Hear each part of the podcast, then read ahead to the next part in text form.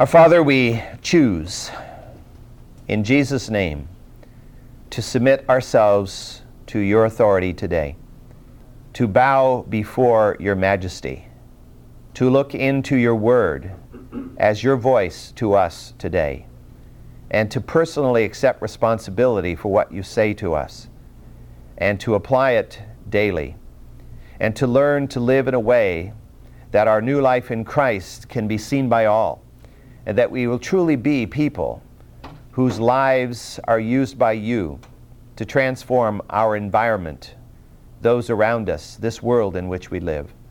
Father, we invite you to be present here this morning, to touch us according to our need. Father, I pray that you will bless the service which is occurring at this hour, that you will be in every Sunday school class, and that your Holy Spirit will move upon your people this day, and that you will draw many into your kingdom through the preaching of your word. And we ask this in Jesus' name. Amen.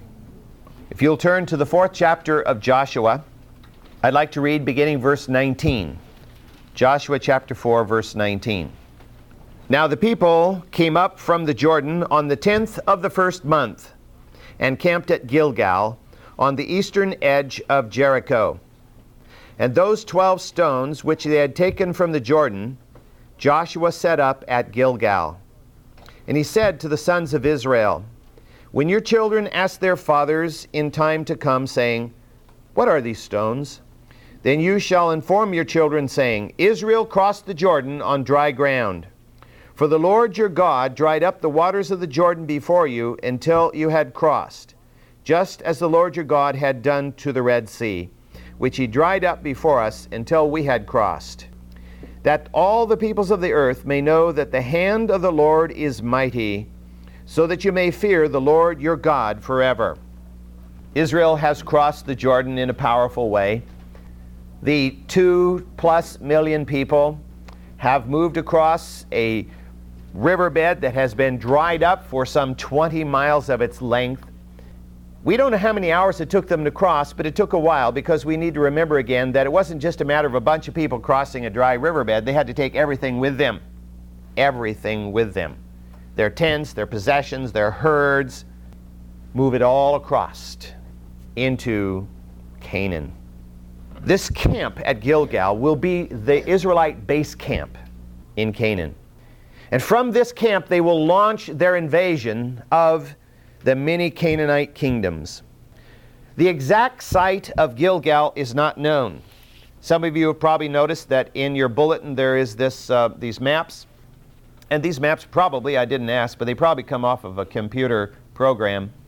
And if you look at the second side where the two small maps are, uh, the bottom map, I need to point out that the route of the conquest, if you look at this map and go to the right of the map, you see Heshbon. And then you see, you see Beth Jeshimoth. Now that is the route by which Israel came.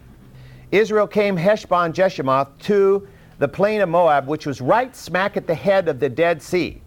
So I, I don't know where this, uh, whoever drew up this map in the beginning and put it onto the computer program, put got Shittim. But you see Shittim at the top, that's nowhere near where Shittim was.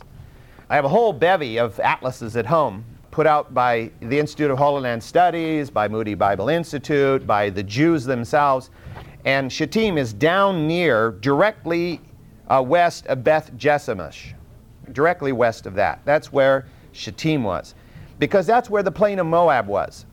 And, and so they came across the Jordan River there just to the north of the Dead Sea. Now, the location of Gilgal is very uncertain. This, there's no doubt about that. The passage we read tells us only that it was east of Jericho. That's the only thing that we're told.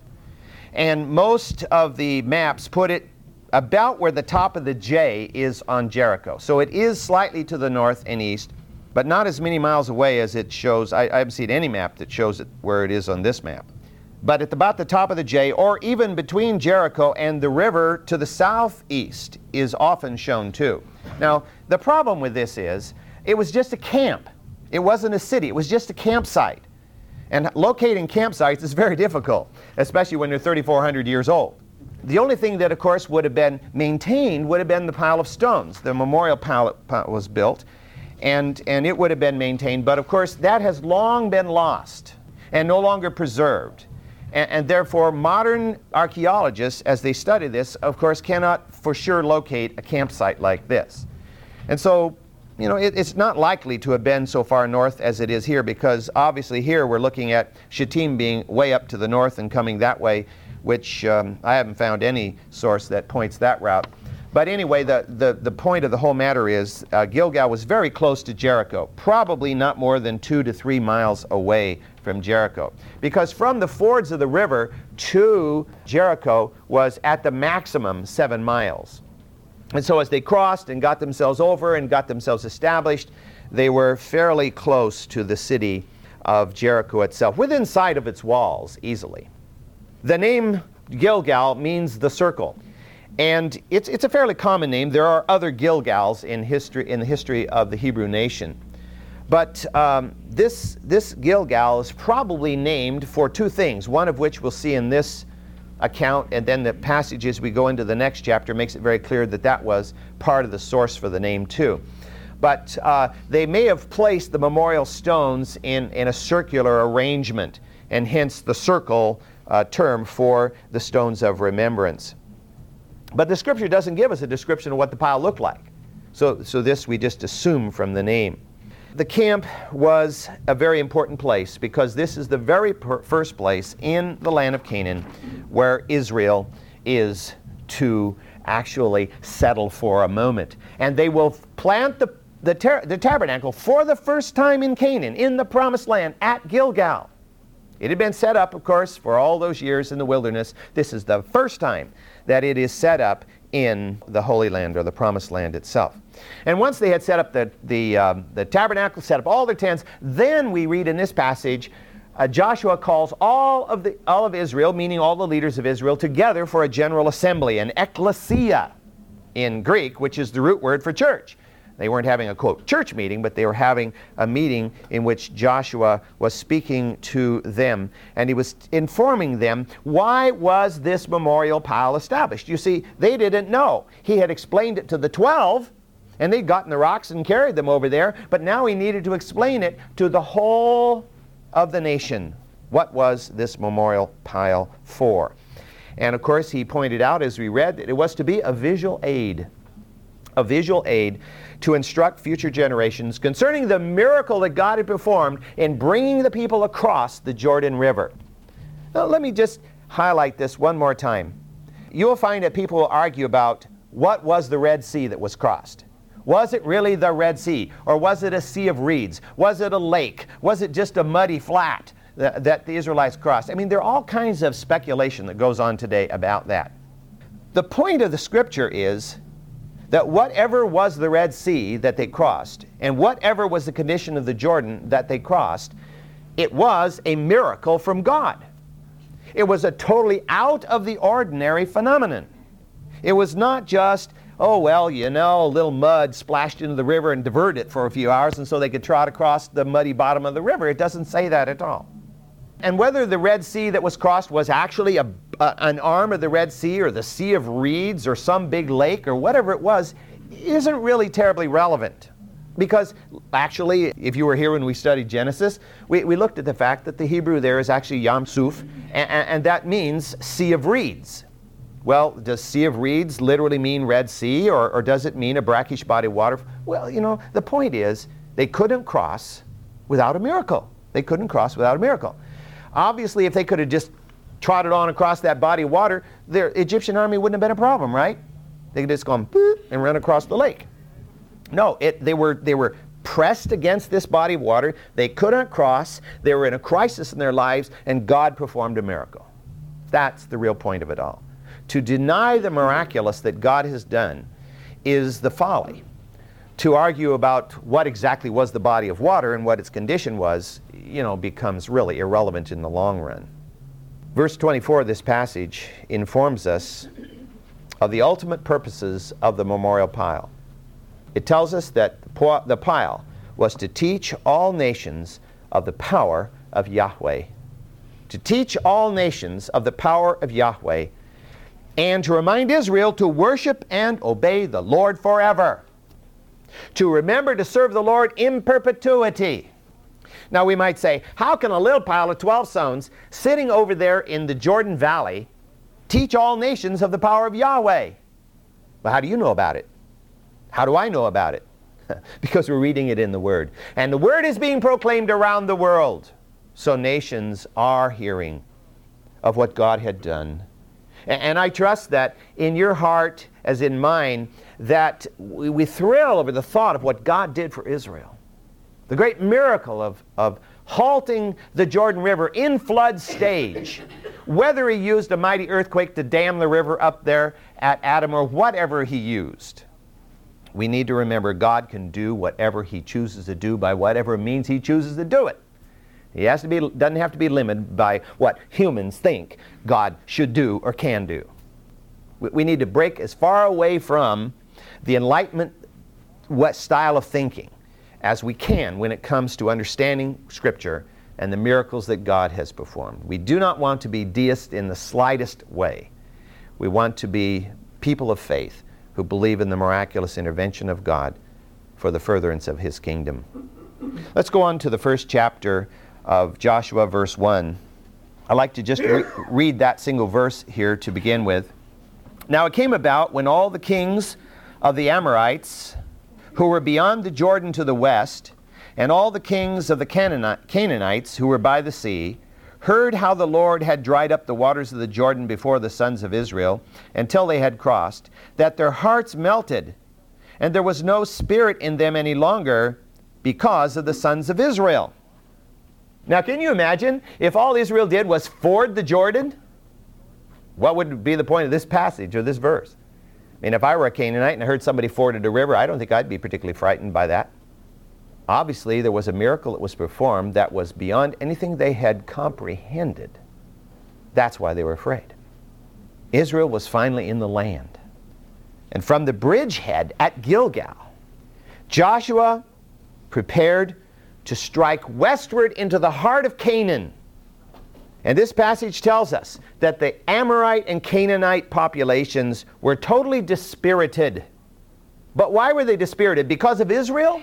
Not really. They were dispirited because of Israel's God. That's what was frightening them. Israel, just, just a, like a plague of grasshoppers out there, you know. But, but Israel's God the people of Canaan were very, very religious. Again, without going into all the gory details, the peoples who lived in Canaan, under the general rubric of Canaanite, were worshippers of various polytheistic sorts, and they worshipped a series of gods that were no, notably, generally, fertility gods and goddesses, and all the practices that were common with that. But they believed in the power of their gods because we have to remember Satan does have a measure of power. And he does exhibit that power through these gods, and that's how he keeps people tied to them. But in all of their worship, they had never witnessed anything that remotely resembled the display of power that God had given in the three things that are remembered by them the crossing of the Red Sea. The crossing of the Red Sea had occurred 40 years before, and yet they're still biting their teeth over it. And, and then the rel- relatively easy Israelite conquest of the nations east of the Jordan in Gilead and Bashan. And then the river is in flood. It's at its peak flow, and suddenly it's stopped, and Israel comes across, and as soon as they're crossed, it flows again. They knew their gods, gods could not do that. It was startling to them. It was incredible. And it was dispiriting. Because when they put their God here and they compared him to Yahweh, they thought, whoa, there's no comparison here. Our gods have never done anything like that. Well, with the Canaanites paralyzed by fear, it would seem would have seemed appropriate to have immediately launched a massive attack against the Canaanite cities. Just move on a broad front and attack all these paralyzed people while they're frozen, you know, and don't know what to do next. But God does it something different. He says, time out, time out, time out. We're not going one step further until we take care of some business here. There were some vital spiritual matters that needed to be dealt with before Israel was truly ready to occupy the promised land. Consecration to God is absolutely essential for victory to be assured. And you can take that on the broad front, you can take, take that on the narrow front. You can talk about a church, you can talk about an individual. It's true individually, it's true corporately. We must be consecrated to the service of God in order for victory to be ours in the spiritual realm. God was not going to give them the land until they gave themselves to Him in obedience. As I've emphasized before, God's promises are contingent. They're contingent on obedience. So Israel, first of all, had to renew the seal of the covenant, and then they had to again practice the Passover celebration. So let's move on to verse 2 through verse 12 of chapter 5. At that time, the Lord said to Joshua, Make for yourselves flint knives and circumcise again the sons of Israel the second time. Now, this verse needs to be understood in the context. He's not saying that you're circumcising the same people twice. He's talking about the fact that they had been before the, the ones who had come out of Egypt, but they're all dead now, and this new generation had not been at all. So the first one, first circumcision he's talking about was that which occurred before they left.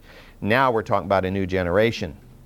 So Joshua made himself flint knives and circumcised the sons of Israel at Gibeath Haaraloth. And this is the reason why Joshua circumcised them. All the people who came out of Egypt who were males, all the men of war, died in the wilderness along the way after they came out of Egypt. For all the people who came out were circumcised.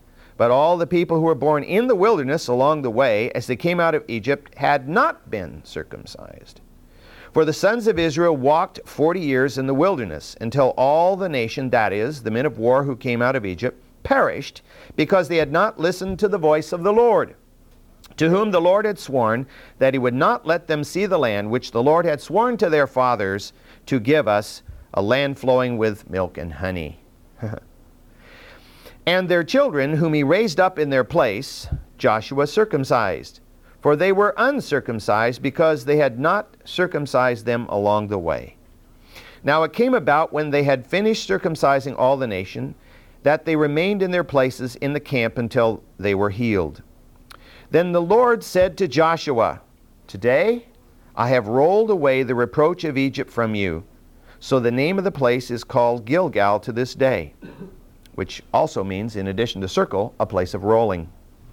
While the sons of Israel camped at Gilgal, they observed the Passover on the evening of the 14th day of the month on the deserts of the plain, uh, desert plains of Jericho.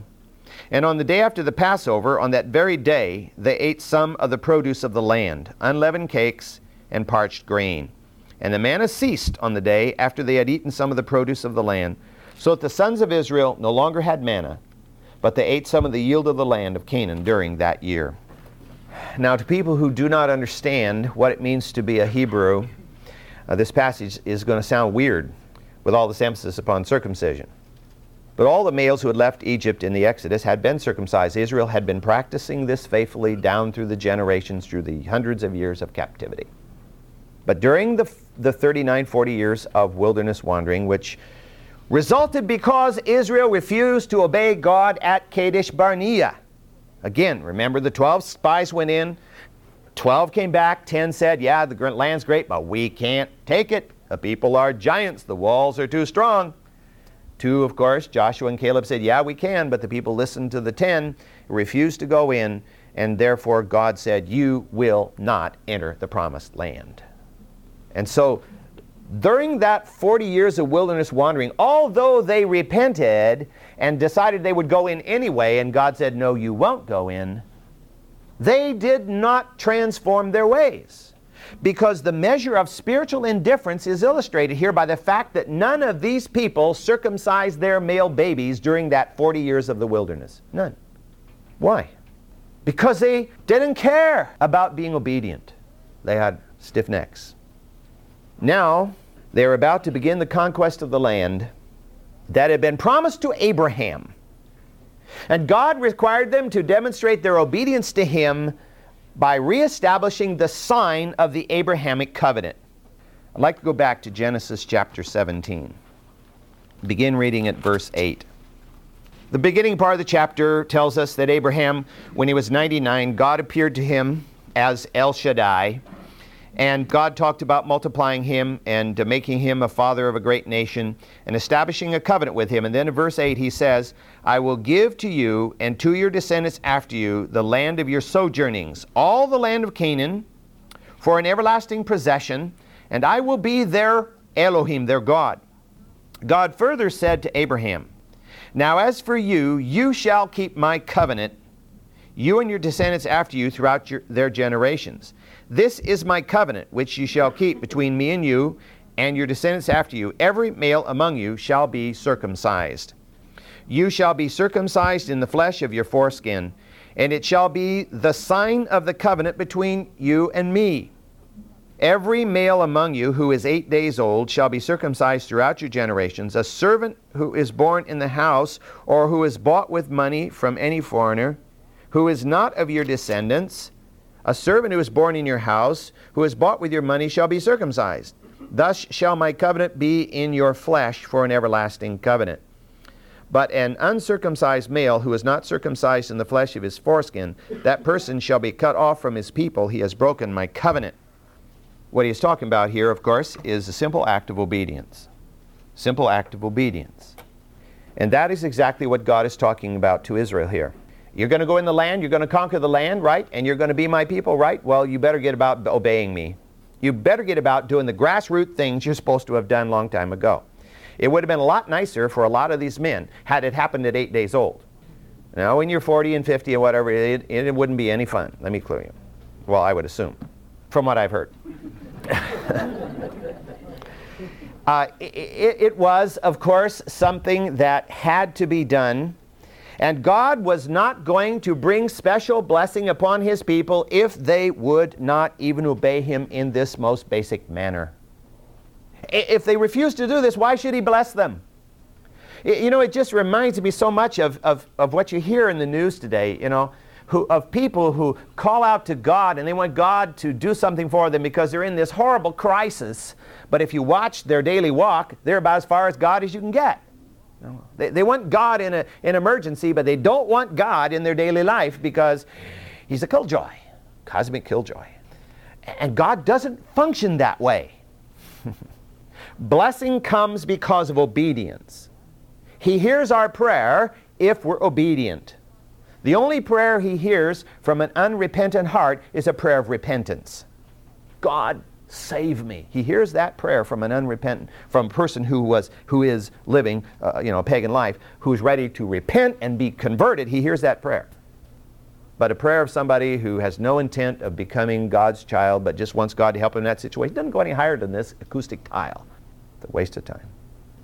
By their obedience here, at this point, and we have no statement here of anybody rebelling against this, of anybody saying, no way, we're doing this they all submitted to it in obedience. And because of that obedience, we're told in this passage that the, the reproach of 400 years of slavery rolled off their shoulders. They, they, could, they could speak as if they were no longer had ever been enslaved or a people who had been slaves. On top of that, the reproach of the disobedience of their fathers at Kadesh Barnea would be removed too. See, they are no longer looked upon by God as the ones who rejected God's will and would not go into Kadesh Barnea. They are looked upon as obedient people who are serving Him and wanting to do His will, and He accepts them and He works through them. Donald Campbell, in his commentary on Joshua, says this An indication of this event's importance is the fact that a new significance was attached to the name Gilgal. Not only was the meaning circle, circle, to remind Israel of the memorial stones, but now the related idea of rolling would commemorate Israel's act of obedience at the same site. So the camp at Gilgal has a double value here. And, and, the two words, rolling and circle, are all incorporated in the single Hebrew word Gilgal. And the idea of a, of a circle and the idea of a rolling away, all of it being here and part of this. And so they could remember it as a place where they built the stones in honor of God's, uh, of God's miracle on their part, and a place where they, in an act of obedience as a nation, they said, We will do your will, O God. And He carried them forth to victory in the land of Canaan. I think it's very important here to understand the meaning of all of this uh, circumcision stuff because obviously uh, circumcision is a medical thing that is still practiced today. It has no spiritual connotation for most people. Circumcision of the flesh, as it was performed then as an act of sealing the Abrahamic covenant, was merely a sign of the circumcision of the heart. That's really what it was. It was a sign of something internal, of something spiritual. It was an outward sign of an inward commitment. That's what its real intent was, would be. Simply to be a, a, a circumcised Hebrew didn't mean you went to heaven. You, you had, that was a, simply a sign of the fact that you were committed to the God of Israel and you would walk obediently with him. And then, of course, the sign had true meaning. The idea was that Israelites would be separated from other peoples because it was not a widely practiced um, surgical procedure in those days. And, and, that's why you have these statements here um, back in uh, Genesis about, well, if you, if you have a slave in your household or somebody else is from the outside is brought in, you've got to circumcise them to be a part of your household because they probably won't be because they're from some other nationality. But what it symbolized, of course, was a separation of Israel from the world to God. See, Abraham was the called out one.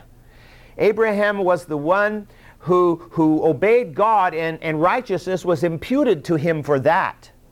And, and, and so what is happening here is these Israelites are taking the Abrahamic sign of that covenant which God had said, I will give you this land as you become spiritual Israel.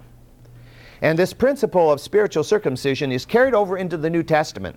I'd like to read from Colossians chapter 2, beginning at verse 8. See to it that no one takes you captive through philosophy and empty deception, according to the tradition of men, according to the elementary principles of the world, rather than according to Christ. For in him all the fullness of deity dwells in bodily form.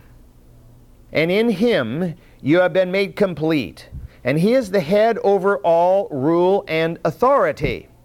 And in him you were also circumcised with a circumcision made without hands, in the removal of the body of the flesh by the circumcision of Christ.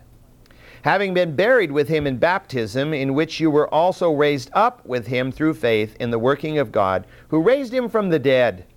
And when you were dead in your transgressions and the uncircumcision of your flesh, he made you alive together with him, having forgiven us all our transgressions having canceled out the debt certificate of debt consisting of the decrees against us and which was hostile to us and he has taken it out of the way having nailed it to the cross. When he had disarmed the rulers and authorities he made a public display of them having triumphed over them through him. This is one of the most powerful passages in the whole new testament in understanding who jesus christ is and what exactly it was he came to do no, no matter who comes to your door and tries to tell you otherwise, this passage makes it very clear who Jesus Christ is. Um, the word deity is, is you, that's translated deity is only used one time in the entire New Testament, it's used exactly right here. And it is a powerful word re- relative to God. And it is not saying that uh, in Jesus a little bit of God dwelt, because in us there's a little flame of God in all of us. You know, all you have to do is kind of fan it. You ever listen to some of those programs on the radio? This, this soothing voice comes on and says, Oh, friends, in you there is a little flame of God, and all you need to do is fan that flame, and it will grow, it'll rise up, and you'll be filled with love for one another. This, this is Unitarian uh, Christian science Gnosticism, is what it is. And, and, it has nothing to do with the truth of, uh, of Scripture.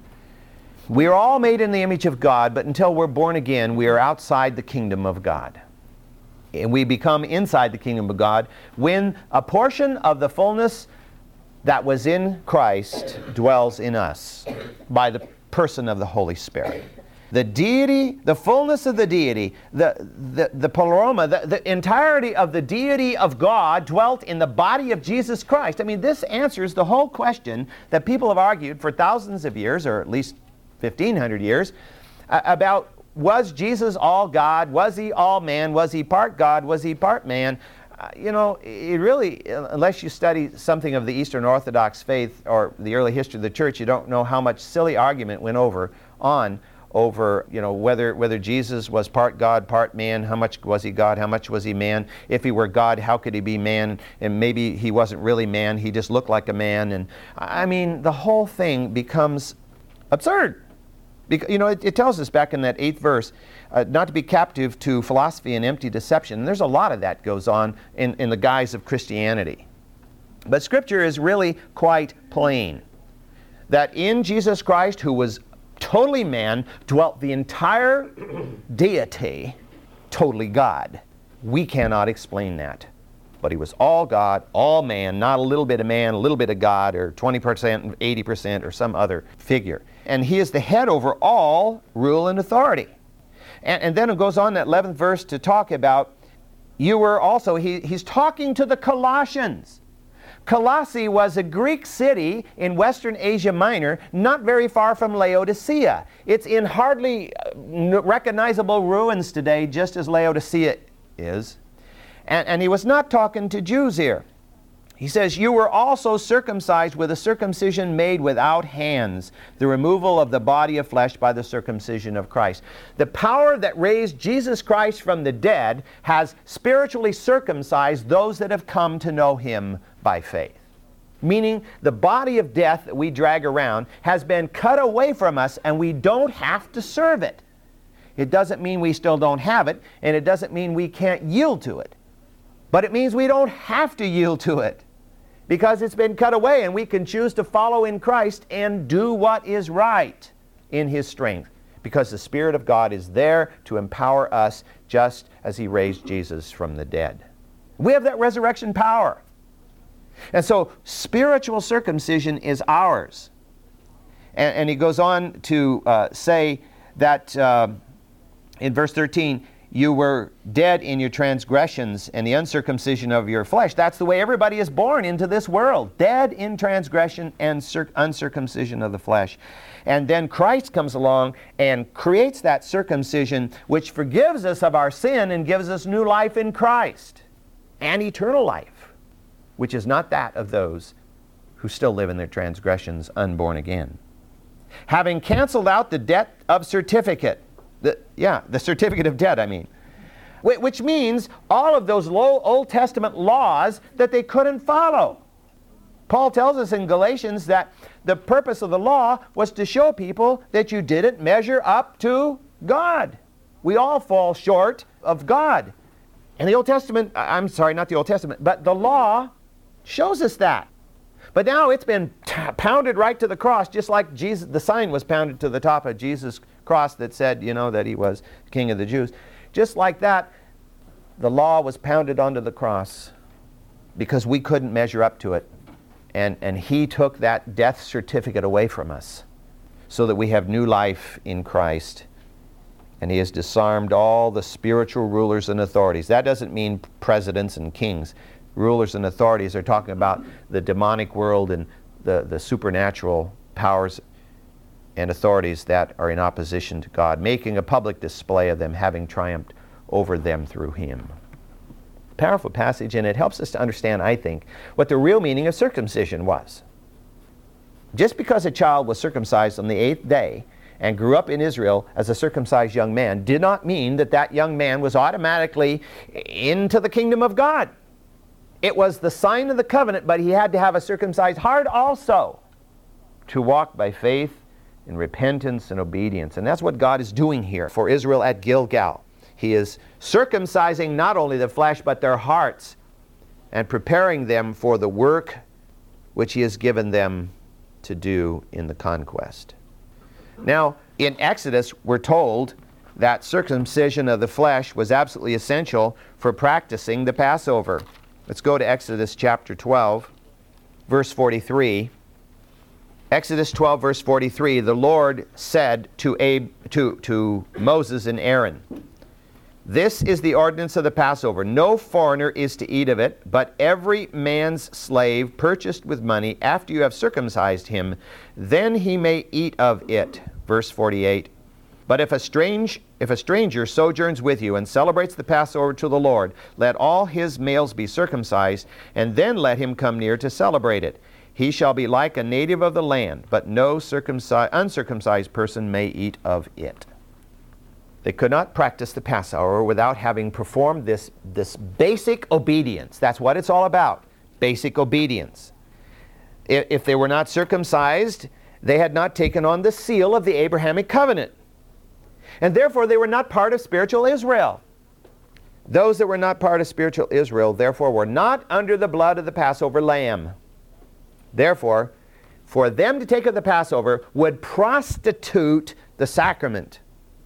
And God said it's not going to happen.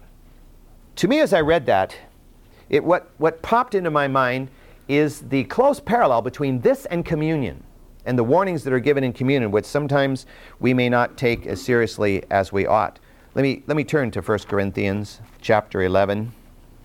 1 Corinthians chapter 11, beginning at verse 27, we read, Therefore, whoever eats the bread or drinks the cup of the Lord in an unworthy manner shall be guilty of the body and blood of the Lord. But let a man examine himself, and so let him eat of the bread and drink of the cup. For he who eats and drinks, eats and drinks judgment to himself, if he does not judge the body rightly. For this reason, many among you are weak and sick, and a number sleep. But if we judge ourselves rightly, we should not be judged. Whenever communion is performed, this passage, of course, is read and should be read in its entirety, and we should take it seriously that we get our hearts right before the Lord before we take communion. Because even though if you're a true believer and, and you're taking communion with, with a bad situation in your life, it doesn't kick you out of the kingdom of God. It can result in some of these things that we read here. And so we need to be very, very careful that we approach the communion as something holy as something that Lord has instituted as a statement that we are part of the kingdom of God. And to me, it's very parallel to this uh, Passover celebration where they had to be prepared to practice the celebration of the Passover in their hearts as well as in their bodies. Well, I think that it's, it's really, really important for us to um, remember that God is very serious about our relationship with Him.